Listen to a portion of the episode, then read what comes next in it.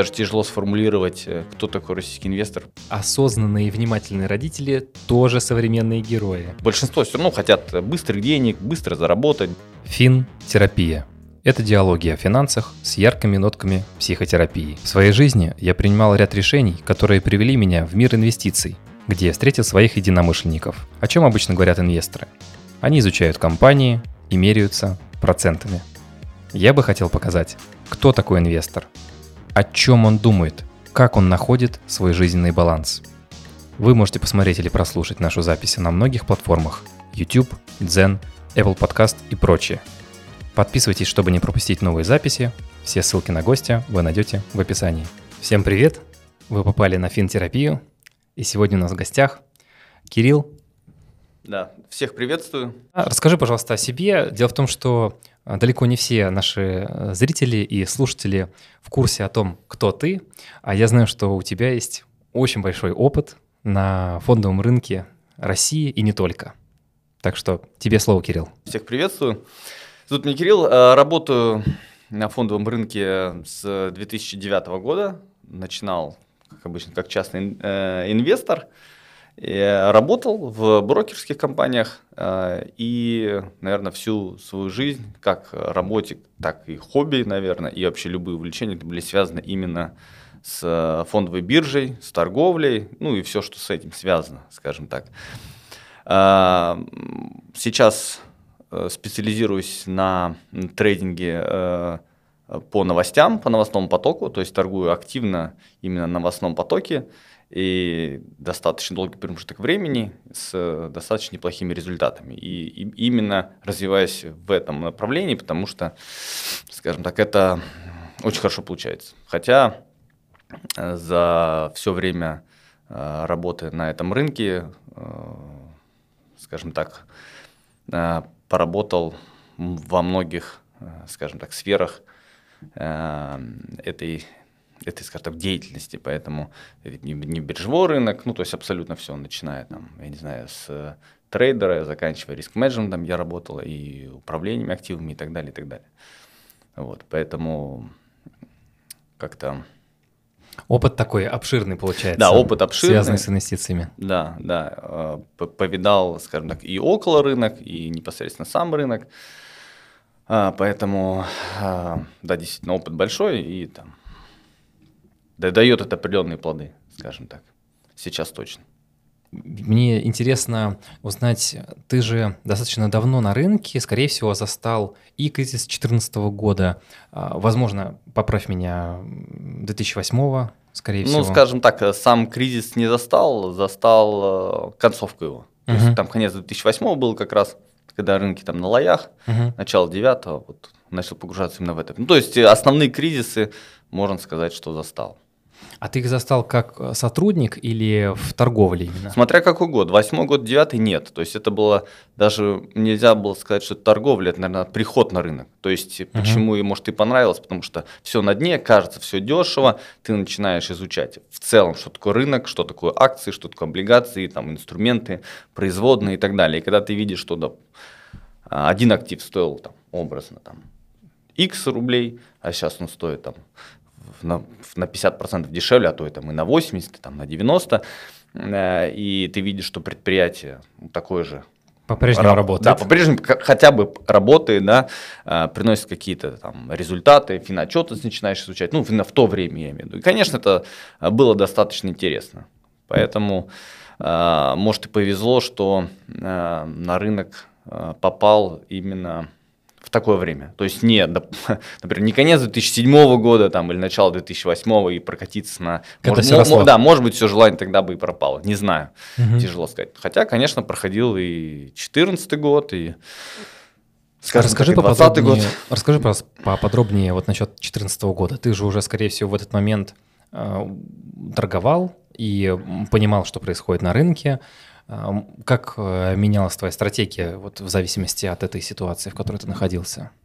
Да, 2014 год прошел э, достаточно, можно сказать, относительно спокойно, потому что э, деятельность, я работал тогда в брокерской компании, и основная деятельность тогда была это внебиржевой рынок, там эм, ну, там всегда поспокойней. И я не буду говорить, что как-то сильно, э, сильно 2014 год повлиял на, там, на внебиржу.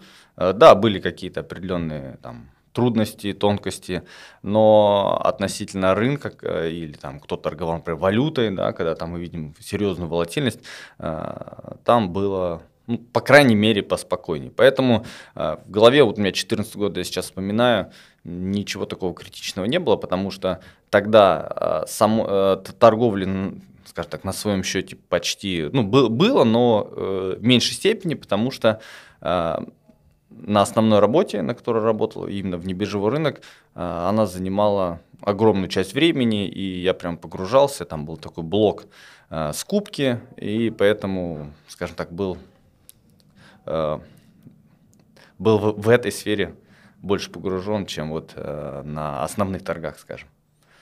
Вот. А вот уже там какой-нибудь 2020 год, когда мы там... О, это поинтереснее. Так, 2020 год я как раз э, активно закупался на американском фондовом рынке акциями США. И хотелось бы узнать, как э, здесь ты подходил к э, различным бумагам.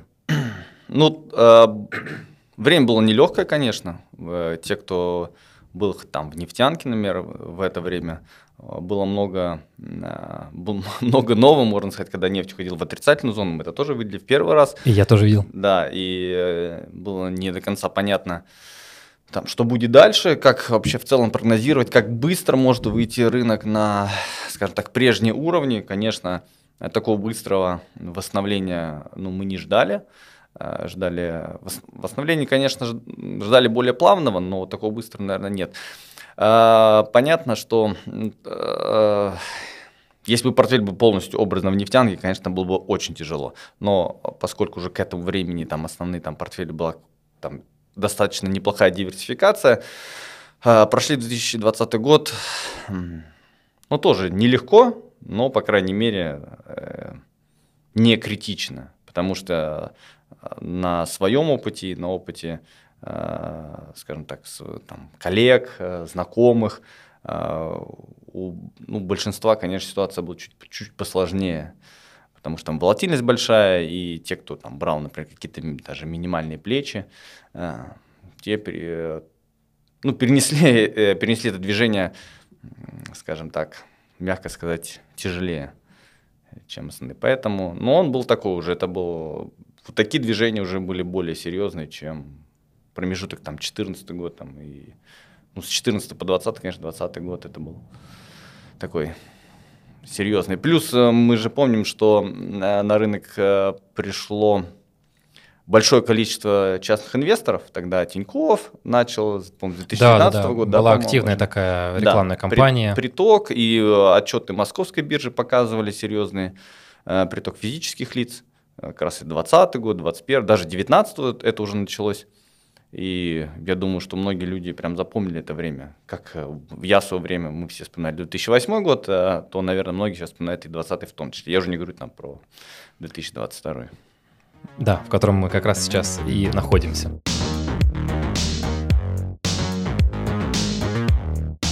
Дело в том, что вот от года к году Э, так уж происходит, что у частного инвестора может меняться стратегия. А почему? Не только потому, что он э, живет в России, а наш фондовый рынок, он относительно молодой. Если мы сравниваем его, например, с американским фондовым рынком, то вот ты выбрал для себя трейдинг. Это же ну, довольно такое, как мне кажется, нервное занятие. И нужно быть э, либо очень спокойным внутри себя человеком, чтобы выдерживать это давление и правильно просчитывать реакцию фондового рынка от, от новостей. Но есть же более спокойные, например, инструменты, а, более консервативные. Как так вышло, что ты для себя выбрал именно этот формат? А, к чему ты хотел прийти? Э, дело в том, что еще, еще наверное, с 2010 или 2011 года э, я уже начинал активно изучать э, как так, новостной поток. То есть мне тогда уже было интересно, из чего формировались такие серьезные, э, серьезные движения, в разных активов и, конечно, искал причину. Ну, то есть это было элементарно, ты видишь, там акция выросла, например, на 10%, и, ну, даже на истории, то есть открывал график, смотрел, акция выросла, там, например, там, полгода назад на 10%, почему она выросла? А, смотришь в этот день, какие были новости, какие сущфакты выходили, там, отчеты, дивиденды, решения совета директоров, все что угодно, все, что попадалось на глаза, читал и уже, ну, тогда на тот момент э, выписывал, и как-то это у меня откладывалось. И, конечно, уже с определенным опытом, э, уже на подсознании ты знаешь, какие события э, могут сильно повлиять на скажем так, на акции. И почему я это и выбрал? Это было достаточно интересно. То есть, э, нет, инвестиции это тоже интересно, просто здесь немножко нужно больше терпения, с моей точки зрения. Ты купил, держишь, ничего не делаешь, изучаешь дальше активы, может, э, где-то меняешь, делаешь э, пертурбации в портфеле.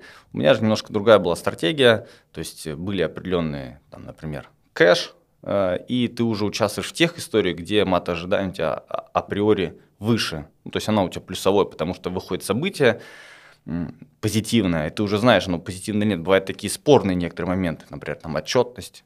Там, у тебя отчет может быть хороший, с твоей точки зрения, например, чистая прибыль выросла там, в два раза больше, чем в прошлом году, но она может быть обманчива, например, это третий квартал относительно там, третьего квартала прошлого года, а, допустим, относительно второго квартала этого года у тебя может быть отчет, ну, то есть там, убыток, например. Если ты не знаешь этого, то, конечно, там можно попасть в определенную там, ловушку, и рынок будет автоматом, э, скажем так, эту новость отыгрывать в противоположную сторону.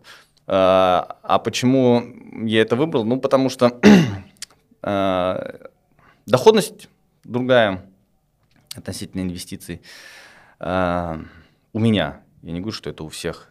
Uh, и поскольку работа э, в брокерской, в брокерской компании, которой, э, скажем так, я занимался, основная задача это как раз была такая аналитическая и в том числе интерпретация новостного потока. То есть это управление определенными активами именно под такую достаточно активную торговлю. А поскольку просто там, заниматься техническим анализом у меня лично не получалось, мне не давало это какой-то плюс, то, конечно, э, торговля по новостному потоку у меня уже тогда была э, положительная. Поэтому и выбрал это. Но это достаточно интересно, по крайней мере, для меня. Вот. Здорово. То есть получается, что это э, похоже на работу и хобби одновременно. Да, потому что э, со временем нужно было как-то э, оттачивать это, э, эту деятельность, потому что конкуренция была тогда, э, потом ее стало чуть поменьше, но тем не менее, чтобы э, быть первым, чтобы правильно интерпретировать новости, нужно было, конечно, совершенствоваться. Помимо там, аналитики, помимо анализа, помимо ну, нужно было просто как минимум запомнить большинство отчетов э, предыдущего квартала, как было в прошлом году, и уже э, на подсознании знать, какая будет примерная реакция рынка. Когда выходить, например, это тоже немаловажно. Это можно купить хорошо по новости, да, она там выстрелит, но у тебя там через 5 минут акция вернется на, на, на то же место, и нужно было продать через там минуту-две, ну просто на импульсе. А бывают новости, когда у тебя цена растет на протяжении, там, например, недели. Ну, действительно, там мощные какие-то события происходят, и нужно уже примерно понимать, э, какую позицию оставлять, э, потому что это тоже определенные риски. Берутся позиции же обычно в плечи, априори, потому что это, это просто выгодно с математической точки зрения, если рынок позволяет это еще сделать относительно объема, естественно, мы сейчас говорим, э, то нужно понимать, какую позицию можно. Сейчас подфиксировать, что-то оставить, например, если новость хорошая.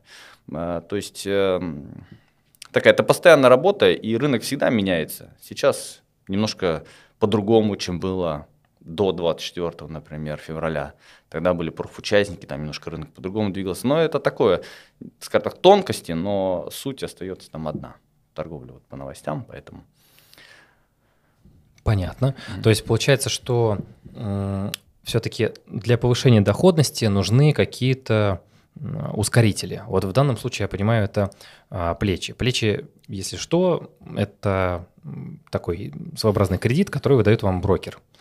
Э, понятное дело, что в 2022 году мы увидели многих, э, кого э, раздавили эти плечи, потому что ну, иногда не было возможности, например, выйти из какой-то позиции. И на вредном инвесторе у нас выходил даже не один подкаст, посвященный этой теме. Там много было комментариев, что плечи зло и все такое. Я отчасти с этим согласен, потому что все-таки моя стратегия в инвестициях, она более консервативная я как то знаешь, больше по недвижимости изморачиваюсь. И так уж вышло, что сейчас есть э, некие э, такие трендовые движения инвестиционные, которые бы я хотел с тобой обсудить. Э, появились такие модные тенденции, как, например, открыть брокерский счет своей супруги или на своего ребенка. Ну, понятное дело, что там сейчас органы опеки вмешаются. Допустим, на себя открываешь отдельный счет или там на жену отдельный счет, и вот он как бы для ребенка. А, как ты а, смотришь на это положительно или, может быть, ты что-то похожее сам уже делал и уже в этот конкретный портфель ты его собираешь как-то иначе, может быть, больше риска туда, или наоборот, он более какой-то консервативный. Может быть, вообще тебе эта идея не нравится. Расскажи, пожалуйста. Да, ну в первую очередь про Соглашусь с тобой по поводу плеч, да, это действительно, ну не то, что зло тут, наверное, нельзя так однозначно говорить, но это, безусловно, крайне опасно, я здесь поддерживаю, что использовать плечи это достаточно большие риски, даже минимальные плечи, поэтому нужно быть крайне осторожным, и я их использовал только для спекулятивных историй. Э, вот. А по поводу твоего вопроса, э, создание, допустим, отдельных счетов там ну, как ты сказал, там, ребенка, например, там, жены. В целом ничего плохого здесь не вижу, если есть определенный, ну, скажем так, подход. Ну, не, ты же не просто открываешь счет, например, на э, ребенка или жену, вот как сторонний человек, не разбирающийся в рынке, ты просто слышал, что это модно и хорошо, нужно открыть и что-то купить. Ну, наверное, такой подход ну, не самый правильный. Мне кажется, нужно хотя бы немного погрузиться во всю эту историю э, для минимального понимания, что покупать, э, как покупать, дивидендные компании, не дивидендные компании, компании роста и так далее. Если ты покупаешь, например, для ребенка, когда ему исполнилось там, 18 лет, у него были какое-то накопление для там, поступления в университет, это там одна история. Ну, там, если ему сейчас, ну, образно, там, год, два, там, пять, неважно, да. Если, да, когда есть, впереди десятилетие. Да, десятилетие, да, здесь немножко, ну, мне кажется, чуть-чуть полегче в плане, это все-таки такой консервативный должен быть подход, если ты постоянно докладываешь туда деньги, там, раз в месяц, раз там, в полгода, раз в год, что-то покупаешь такое надежное, консервативное, там, акции, либо облигации, тогда да. А там на жену открыть счет, но если эм, жене это, допустим, история как бы нравится, она себя, может быть, там со временем э, почувствует э, какой-то интерес и начнет изучать это, то почему нет? Ну, попробовать, как бы, мне кажется, стоит. Это, во-первых, само по себе сфера достаточно интересная. Вопрос времени, конечно. Если жена там работает там, с 9 там, до 6, и дома ребенок, готовка там образно, угу. и времени минимум, то, конечно, я не думаю, что это пойдет серьезно на пользу. Вряд ли она обрадуется еще одной нагрузке. Ну да, да, да, да. Поэтому тут нужно, мне кажется, отталкиваться от, э, ну, от тебя самого. Если ты в этой сфере, хотя бы хоть немного погружен или начинаешь изучать и действительно это нравится, то почему нет? Можно пробовать, э, там, читать литературу. Я понимаю, что это так как бы звучит как бы э, ну, там легко, там почитал, что там купил. На самом деле это там сфера достаточно тяжелая, как мы знаем, что зарабатывают на рынке не, ну, в процентном соотношении не так много людей, особенно там, спекуляциями или краткосрочными, э, там, краткосрочной торговлей, там, инвестиции немножко там другая история, но в целом, как э, э погрузиться в новую сферу, ну, он достаточно интересный, можно попробовать. А также еще есть э, один такой момент, как, э, например, вроде бы инвестиционная покупка, да, но, например, как ты на это смотришь? Вот покупка квартиры или апартаментов для детей. Э, Все-таки это какой-то негативный фактор. Ну вот есть мнение, что, например, возможно, мальчикам это не так нужно, потому что, ну, лучше он сам будет добиваться. Да, мы ему поможем, как родители, в развитии, там, в, оплате, допустим, его института э, или каких-то там курсов, которые ему необходимы для того, чтобы повысить свою квалификацию. Ну, вот, а с квартиры как-то вот там, он, наверное, сам разберется, там, максимум первоначальный взнос э, из помощи, да. А кто-то наоборот говорит, нет, вы что, наоборот, нужно, чтобы это и с инвестиционной точки зрения э, выросло в цене, потому что все-таки недвижимость это такой инструмент, который догоняет инфляцию, не обгоняет, а догоняет. И почему бы нет, вот в течение там 10-15 лет она и отрастет, ну и если что, если с нами что-то случится, пожалуйста, вот э, у него есть где жить или есть э, что сдавать, то есть такой вроде как вин-вин. а, позиция в этом плане. Вот а, как ты на это смотришь? Задумался ли ты сам о таком варианте? А, ну, безусловно, задумывался. У меня то у меня сын. Еще, а сколько лет? Небольшой, ты три года. Ну, то есть Здорово. уже, по крайней мере, начинаю об этом задумываться. Но... Мы ему четыре. Так что ну, они мы примерно рядышком, одинаково, да. можно сказать, мыслим. Э, а, отвечая на твой вопрос, правильно или нет, я думаю, ну, во-первых, нужно здесь отталкиваться от возможностей. Одна семья может себе это позволить, другая семья подумает, что вот я куплю ребенку квартиру, возьму там ипотеку на 30 лет, это может затормозить там текущую, скажем так, эм, ситуацию в семье. Ну, давление на бюджет, в чем-то uh-huh. себе, например, отказывать, ты не можешь менять работу, потому что у тебя висит там ипотека. Вот именно с точки зрения э, вот этих э, тонкостей. Если возможность есть, это не сильно влияет на там семейный бюджет, то ничего плохого здесь не вижу. Я не думаю, что э, квартира, которая будет там у ребенка, который уже повзрослеет, будет как-то на него там давить с точки зрения там избаловали, например, там, ну вот и с этой точки зрения, думаю, нет. Он будет воспринимать, мне так кажется, что это как квартира, где у него ну, может жить, во-первых, по крайней мере, там для мальчика, например, мне кажется, это э, более, может быть, даже актуально все-таки обычно мужчина, как бы, скажем так, должен заботиться о вот этих основных принципах а, а, там, обеспечения своей семьи там, жильем, там, едой, можно сказать. Ну, это как да. этот завидный жених у него, что должно быть? А, там, квартира, машина, машина, работа. Да. да, вот у него там какая-то да, да, престиж, престижная работа или, допустим, доход какой-то от предпринимательской деятельности. У него есть где жить, и какая-нибудь машина. Понятное дело, что а, квартира может быть и очень сильно далеко а, за МКАДом, там 50-70 километров, и она не особо-то ликвидная, потому что там в двухэтажном косом кривом здании находится. Да и машина может быть запорожец, да, там от дедушки да. досталась. А, но все-таки... Это лучше, чем ничего. Да, это лучше, чем вот если совсем ничего нет. Да. Ну, я думаю, что, ну, во-первых, ну, я, допустим, был студентом я не думаю, что решает вопрос, там, у тебя квартира в Москве или там в Подмосковье. Ну, э, многие добирались там чуть ли не за 100 километров там, до своей учебы, а некоторые сейчас и до работы могут добираться там чуть ли не из Коломны, там, Рязани, в, каждый день ездить в Москву и работать. То есть здесь, ну, во-первых, человек ко многому привыкает, а если поднять вопрос, опять же, квартиры для ребенка, я думаю, что, ну, никакого негатива здесь в этом нет даже, ну, если ты не можешь себе позволить там, купить там, допустим, там, квартиру там, для ребенка, даже первоначальный взнос, я думаю, это тоже неплохо, чтобы ребенок имел в виду, что какой-то первоначальный толчок э, уже как бы есть здесь.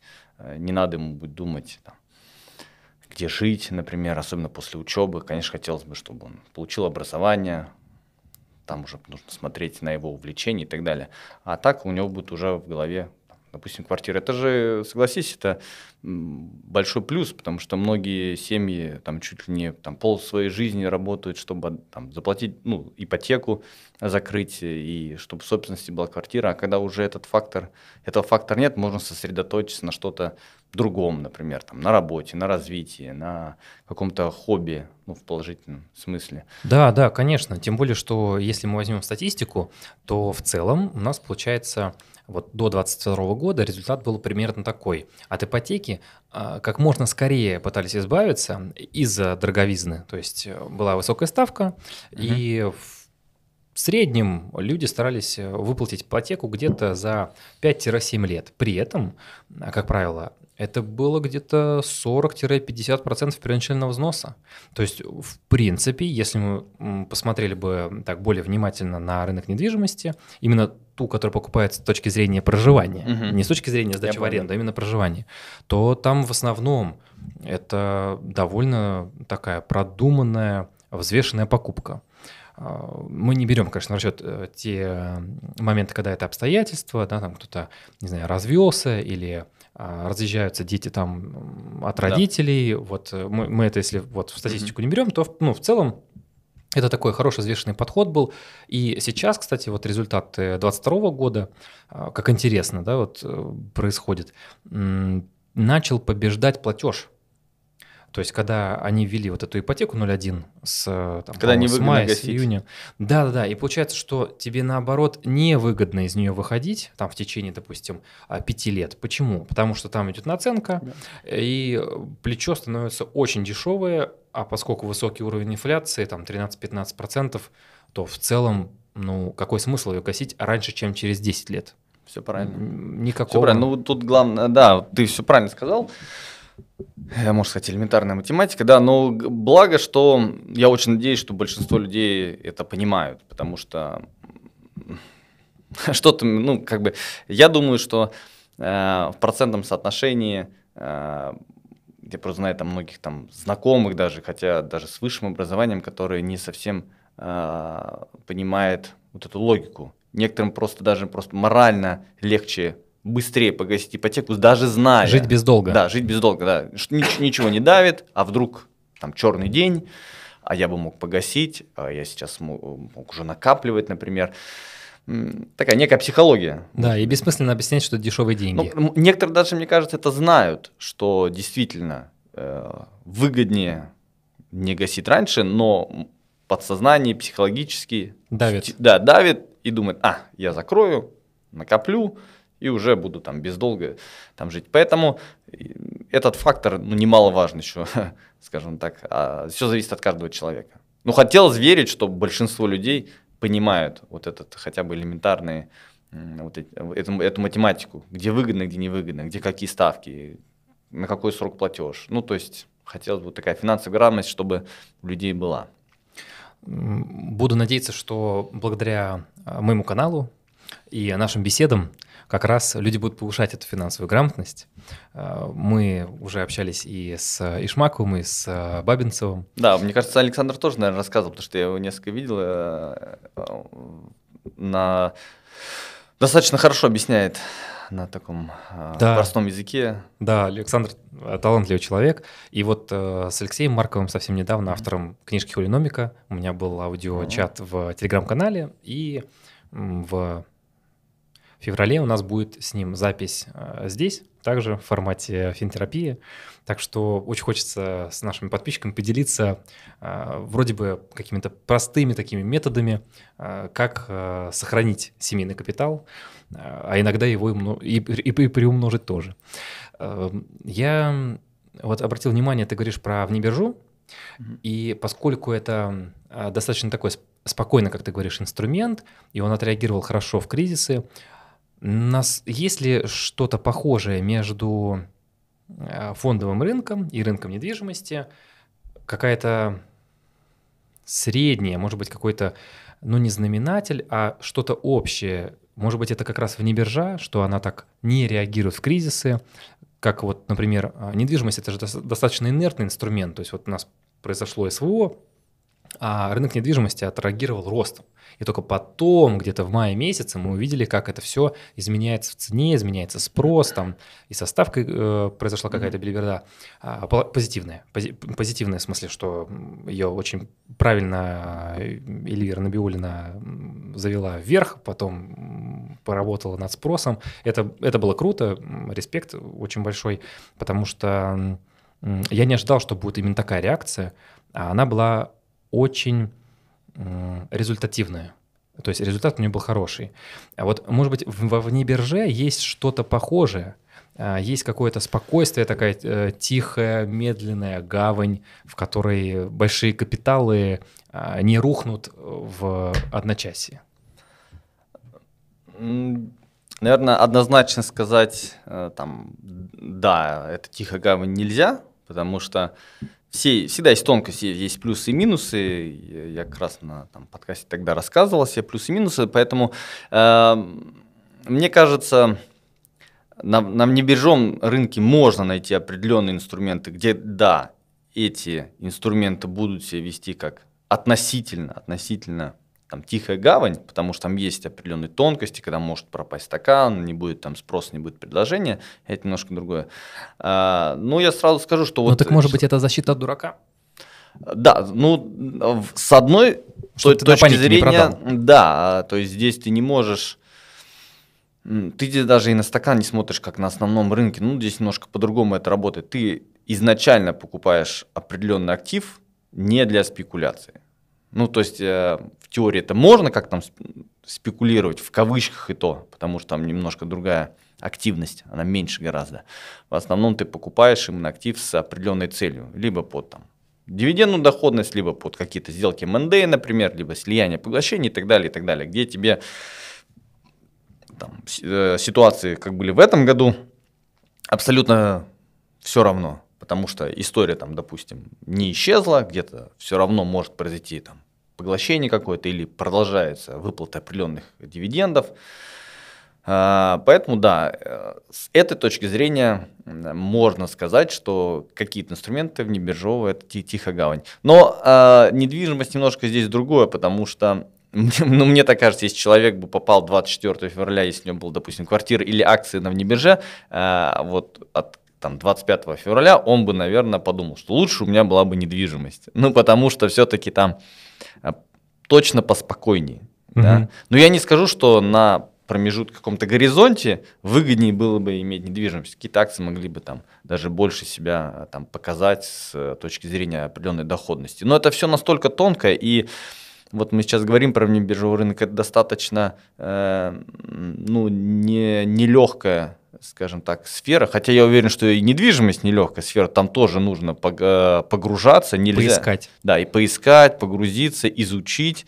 То же самое и здесь. То есть мне кажется, что многие сферы, которые выбирают, э, э, куда можно разместить денежные средства, э, будь то там, рискованные, не рискованные, консервативные, не консервативные, все равно нужно погружаться и работать, скажем так, Э, в этой сфере достаточно плотно, чтобы что-то достичь. А то это может быть послушать, э, ну, кто-то послушает этот выпуск, скажет, о, не биржа, что-то купил, а, а, а потом, да, смотрит, а, да, смотрит, а что у меня акция там не растет, не падает, а, и, и толку от этого. Поэтому, э, конечно, нужно погружаться в каждую сферу. Согласен с тобой. Да, я за то, чтобы более внимательно, вредно подходить к изучению какого-либо актива.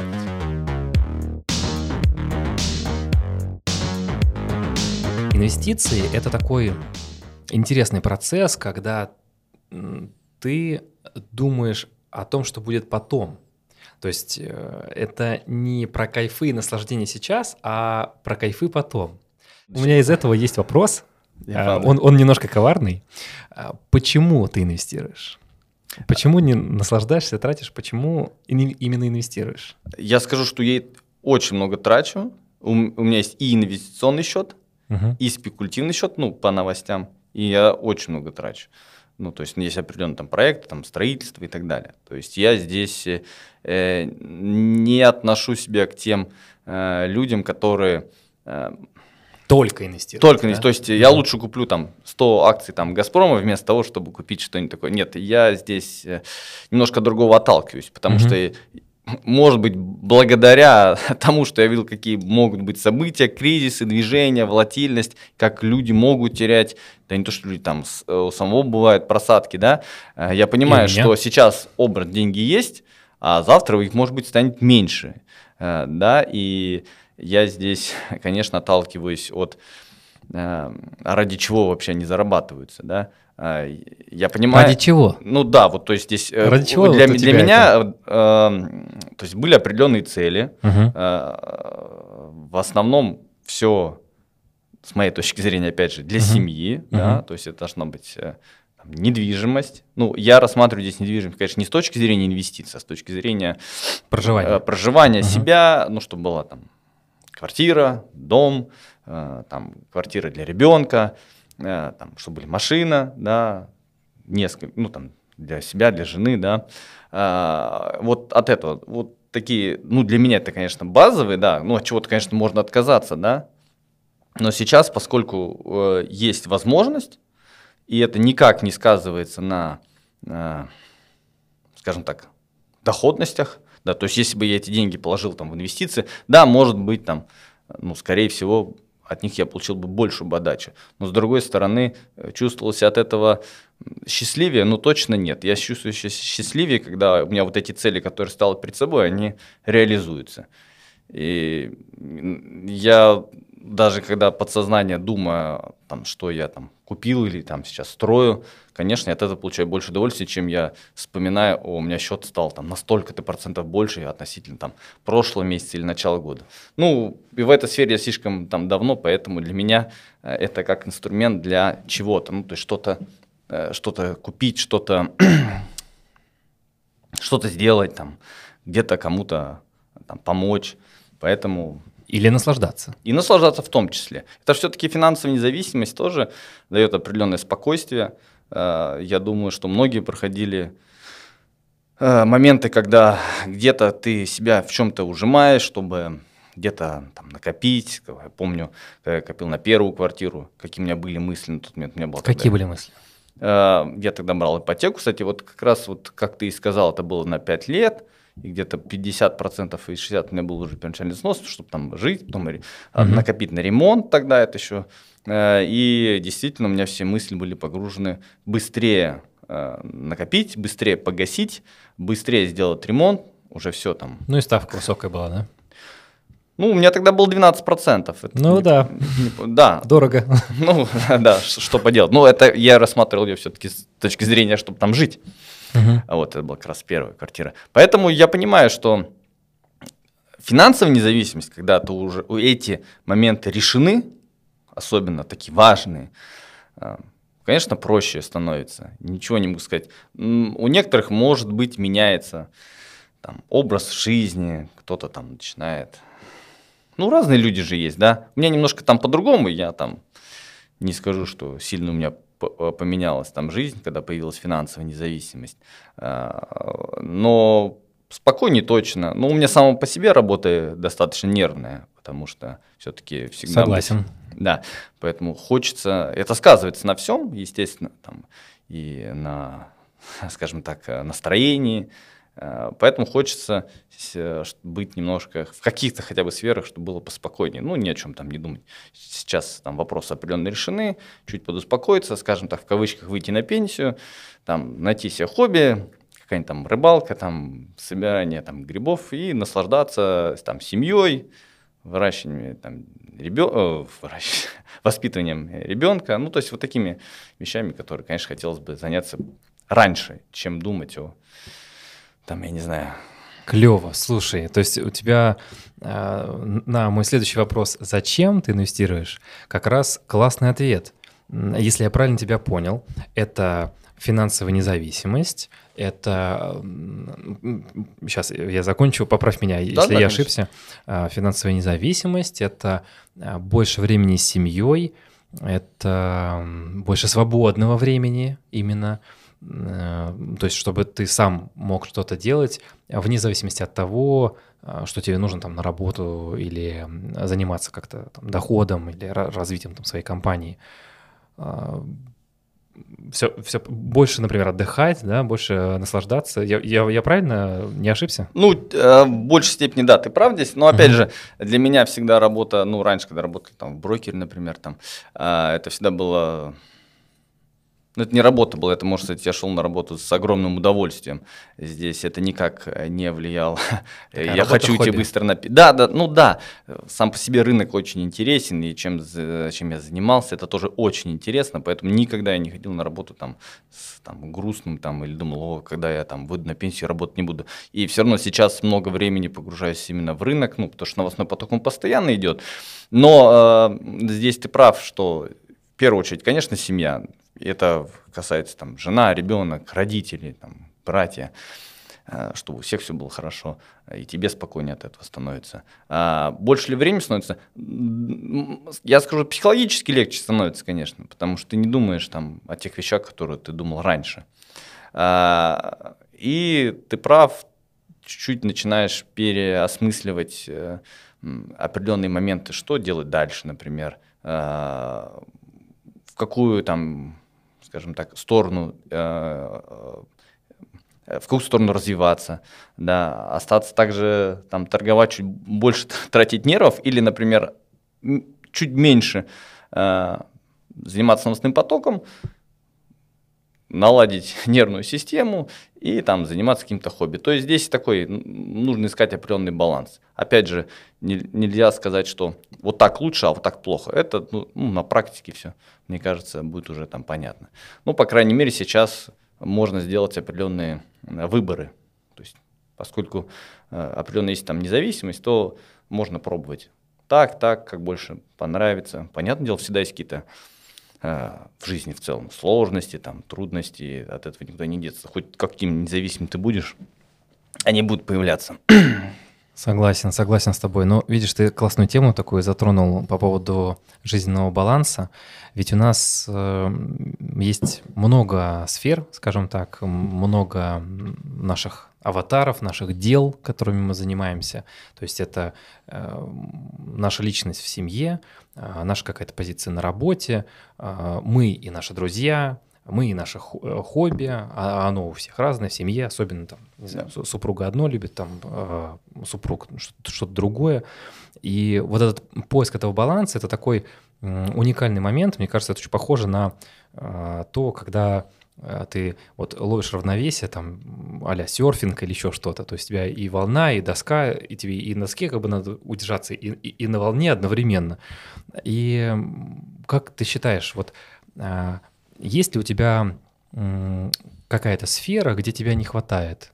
Вот, возможно, ты а, там больше занят а, новостным потоком и торговлей, а, например, в семье не хватает. Или, например, наоборот, в семье хватает, в торговле хватает, а, например, не хватает времени на друзей, например, там, вот, где, где тебя в этом э, жизненном балансе меньше? Э, меньше, наверное, ну, у меня лично это, наверное, больше э, с точки зрения какого-то хобби, потому что я хот... Э, есть определенное желание. Я раньше занимался там спортом, сейчас в меньшей степени, потому что меньше времени, там ребенок, ну, особенно в начале, когда он Понимаю. маленький, Понимаю. от многого отказался. Сейчас хочется это восстановить, восстановить тяжел, ну, тяжелее, по крайней мере.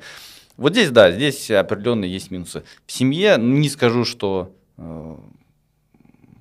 как-то времени не хватает. Нет, сейчас вот там может достроиться там дом, будет немножко по-другому, в, в скажем так, позитивную сторону там, заниматься. А так, э, э, раньше, да, раньше были там определенные, э, не то что пробелы, но времени не на все не хватало, потому что большая часть времени уходила на там, развитие, на погружение, полное погружение э, в эту сферу.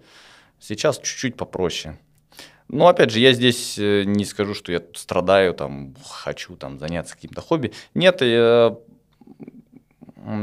как-то со временем каким-то вещам становишься спокойнее, каким-то вещам, я не знаю, относишься полегче. Ты сам знаешь, что я тоже ребенок, тут немножко другие приоритеты становятся, э, и это хорошо. Да. Допустим, кому-то это нравится. Я понимаю, есть люди, которым это тяжело дается. Мне относительно легко это дается на вот этом период молодого отца, скажем так. Но всегда хочется лучше, всегда хочется совершенствовать, и мне это нравится, поэтому хочу вот э, в эту сферу больше погружаться, тем более, как мы сказали, что э, благо есть определенный, достаточно большой опыт э, с финансовой то, точки зрения, который дает мне вот этот толчок и не э, тратить прям огромное количество времени, чтобы получать какой-то результат. Сейчас времени тратится гораздо меньше. Ну, это опять же это в связи с опытом таким, который есть у меня. И э, время уходит на другие вещи, которые, ну, которые мы обсудили, скажем так, семья, дети угу. и так далее. Ну вот, э, получается, э, если мы с тобой инвестируем, то, скорее всего, у этого есть какой-то финал. Ну, например, я вот инвестирую для того, чтобы а, финансово освободиться и заниматься в любую минуту моего времени, пока я тут живу, э, тут, в смысле, э, в этом мире живых людей, да, я живу, э, чтобы я занимался тем, что мне хочется. То есть из уравнения, чтобы была исключена нужда. Как это у тебя? Есть ли какая-то а, финальная цель, не знаю, как вот ну, там, у Баффета, например, он же там ясно дал понять, какая у него цель и как он хочет распорядиться там своим капиталом. В Америке, например, у них очень распространена тема там семейных трастов, они собирают какие-то крупные такие фонды для того, чтобы, вот, например, там вся а, семья чувствовала себя хорошо, даже там какие-то троюрные племянники, э, все равно, чтобы им да. хоть что-то досталось. Какой у тебя подход? Э, какая цель? А, да. Хочешь ли это остановиться? Ну, я сразу скажу, что э, ты, ты так поставил вопрос, что э, вот эта деятельность, да, э, э, скажем так, торговли, да, работа, на, э, работа там на бирже, она делается, чтобы достичь какой-то цели. У меня немножко по-другому. Во-первых, мне это, можно сказать, ну, скажем так, работа, да, ну, торговля. Она мне, во-первых, очень нравится. Я от нее отказаться не буду, даже если у меня были там много денег. Да? Может быть, я неправильно задал вопрос. Я про инвестиции в целом. А... У, у твоих инвестиций, как правило, есть какая-то цель. А, вот к чему ты идешь? Ну, скажем так. Или когда ты придешь? А раньше были там одни цели, да, угу. они были достаточно большие. Можно сказать, что ты описал, что было полностью обеспечено там все, ну там пять поколений там, ну в кавычках, образно, да. Сейчас, конечно, там поспокойнее с этой точки зрения, потому что э, и после рождения ребенка, и как-то, может быть, с возрастом, старею, может, э, амбиций стало поменьше, хочется немножко там э, спокойствия, а цели, они там остаются, ну, скажем так, не то что минимальные, я их никогда не интерпретировал с точки зрения, скажем так, денег. То есть мне нужно там миллиард, например. Нет, такого нет. А, на текущий момент даже этого было бы достаточно. Там, для там, семьи, для меня, ну, для семьи, да. Но поскольку сама по себе деятельность такая, что она нравится, я не ставлю цели. Как будет, так будет. Ну вот э, такого нет у меня цели, там, купить яхту. Мне это не нужно, и там, я не знаю, купить самолет, нет. Можно сказать, что я определенный пенсионер сейчас такой, который занимается той деятельностью, которая мне нравится, и сколько там она даст определенных возможностей, это будет хорошо. Но, наверное, цель у меня, наверное, другая, что я бы хотел бы, чтобы и мой и, там, э, э, ребенок, например, погрузился в эту сферу, я смог передать какие-то знания, наверное, вот, вот такие больше цели, не финансовые, а чтобы у моего ребенка было определенное наверное, ну, нельзя сказать, что будущее, а определенная сфера, которая ему нравилась. И мне бы очень хотелось, бы, чтобы была эта сфера э, была связана с фондовым рынком, поскольку она интересная. Мне бы очень хотелось бы, чтобы и у него это было такой э, энтузиазм здесь. Я как раз мог бы чем-то поделиться. Вот, вот эти, наверное, больше цели, чем какие-то денежные. Клево, слушай. А если мы вот так дружно идем э, в сторону поддержки семьи, финансовой независимости. А, есть такое мнение, оно мне, конечно, не очень нравится, но людям кажется, что если вот э, ты инвестор, если ты вышел на такую вот э, пенсию, значит, финансовую свободу достиг, и вот ты в 40 лет, допустим, ничего не делаешь, сидишь такой, под пальмой или в кресле качалки. Ну, образ такой вот рисует а, на, наш зритель, наш слушатель. И мне кажется, что это не совсем так. И исходя из каждого разговора с э, гостем, я понимаю, что даже человек, который уже несколько лет находится в этом состоянии финансовой свободы, он все равно испытывает вот это жгучее желание изнутри что-то делать. Вот если, если оно у тебя, и если бы ты, например, что-то делал, и мы исключаем из уравнения, допустим, трейдинг и такую занятость, освобождается у тебя там 5-6 часов в день. Чем бы ты хотел заниматься? когда будешь полностью свободен?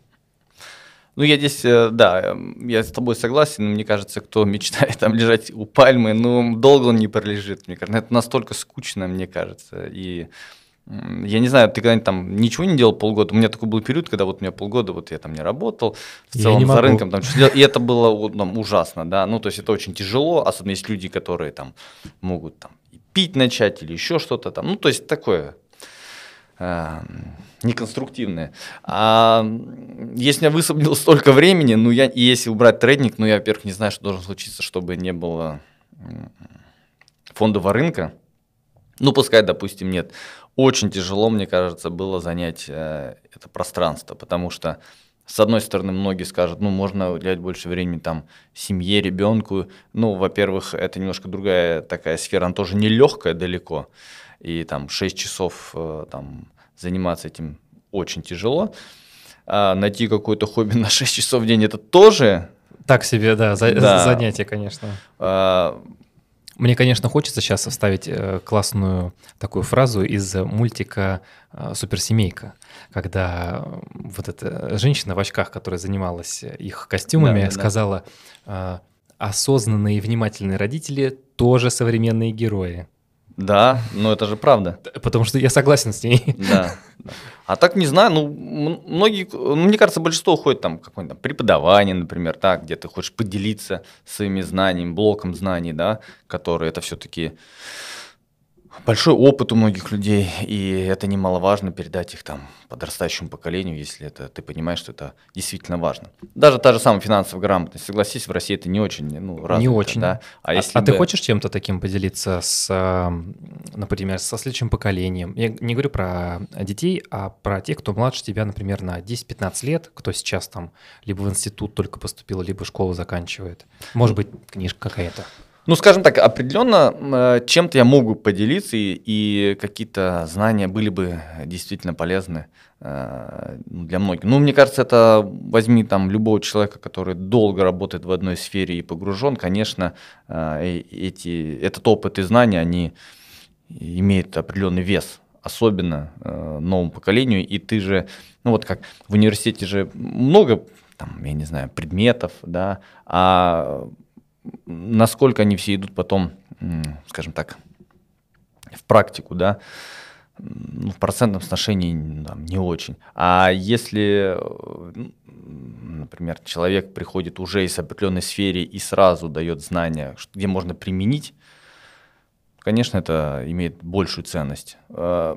Хотел бы ли я там преподавать, это я не знаю, я никогда не пробовал, мне кажется, это нужно сначала попробовать. Если определенное какое-то желание, да, где-то подсознание может есть, но как на самом деле это будет, может это дико сложно. Все-таки это работа с людьми, особенно с детьми, а, пускай даже уже взрослыми, да, если это университет. В школе, мне кажется, это вообще очень тяжело, и это нужно памятник ставить учителям, и Поте- у, меня, у, меня мама, у меня мама учитель, и я знаю, что у это. У меня мама учитель, я знаю, что это. Да, да, поэтому я удивляюсь, э, почему такие маленькие зарплаты прям на, энтузиазме, можно сказать, работают они. Э, Еще с тем количеством отчетов и бумажной да. работы, которые не сдают. Да, поэтому мне кажется, вот они заслуживают э, в, в нашей стране там гораздо больше внимания, чем, чем, чем сейчас, потому что это такие, да, такая сфера очень тяжелая работа с детьми. А так, да, ну то есть надо пробовать, мне кажется. И опять же, э, много что меняется. Э, вот 2022 год, казалось бы, да, сколько событий произошло, достаточно много. И, может, в начале года у тебя были одни планы, а сейчас они кардинально могут быть другие. И кто знает, Мои что очень сильно поменялись. Да. Инвестиционные точно. Поэтому сейчас можно сказать очень многое, а на самом деле через там, полгода будет настолько там, другая ситуация, как в плюс, так и в минус, что твои планы уйдут на такой задний э, там, план. 100, да, план, да, то, что будешь строить совершенно другие. Поэтому не знаю, сейчас одно, а как будет дальше, будем смотреть. Благо, что мы много что пережили, и уже есть определенные есть определенный опыт, да, а, не, не, не ждать прям я не знаю, тихой гавани какой-то, потому что у нас очень много меняется, особенно в последнее время. Но вот учитывая то, что сейчас э, происходит, и Твой опыт э, кризисов, которые ты пережил и с капиталом, и без. Как ты думаешь, кто такой российский инвестор? Тяжело, тяжело сейчас сказать. Во-первых, э, прям таких инвесторов – ну вот мы берем основную массу, да, ну, мне кажется, основная масса все равно сформирована относительно недавно, потому что, ну, даже по отчету Московской биржи, это, все, ну, сколько им лет, там, 3-5 лет, да, ну, они все э, такие молодые, ну, имею в виду в процентном соотношении, там, от, от текущего количества активных клиентов, да, поэтому называть их прям инвесторами-инвесторами тяжело, а если мы в классическом понимании, вопрос, кто такой, там, российский инвестор, ну, мне кажется, их, во-первых, немного, Потому Начнем что, с этого. Да, да, их большинство все равно хотят быстрых денег, быстро заработать, большие проценты. Это точно не, не к инвестициям, да, именно за короткий промежуток времени все и сразу. Мы это понимаем, это спекуляции и так далее, то большинство теряет, ну, как ну, это известный факт. А российский инвестору, ну, безусловно, сейчас тяжело, потому что все-таки инвестиции заточены. Ну, опять же, э, российский инвестор с точки зрения российский инвестирует в российский рынок или там российский инвестор, который просто пришел на рынок, инвестирует и в российский, на, ну, на фондовой бирже, на МВБ, может быть, на S&P 500, там, там открытый рынок, это другое. Да, да, то есть, да, да, а, я про него. Ну, ну, ну и то сейчас мы сами видим, как а, где-то счета блокировали, где-то активы блокировали, тоже нелегко. Конечно, тяжело, но если очень надеюсь, что ситуация будет налаживаться, э, что... определен... Я надеюсь. Да, что определенные моменты будут, как вот этот клубок, который сейчас есть, они будут постепенно-постепенно там разматываться и придет в такую э, более-менее спокойную плоскость, тогда, конечно, там российскому инвестору будет ну, по крайней мере, попроще. Но сейчас я, мне даже тяжело сформулировать, э, кто такой российский инвестор после того, как за короткий промежуток времени, я не говорю 20 год, даже начиная там с, 2, с, о, с 22 года, начиная с 20 года за короткий промежуток времени было очень много событий, где можно было очень много потерять, ну, кто-то, конечно, мог хорошо и заработать, но это в меньшинстве, да, но такую, такую волатильность, э, когда еще можно было увидеть, я даже не знаю. Поэтому, не знаю, нелегко сейчас российскому инвестору, а, но унывать не стоит. Для многих это новые возможности, мне кажется. Спасибо. Спасибо, Кирилл. Спасибо. Сегодня у нас э, на финтерапии э, был Кирилл. Спасибо тебе, что уделил время, приехал к нам в студию. Спасибо, спасибо. Очень интересно было. Подписывайтесь на наш канал. Здесь говорят инвесторы.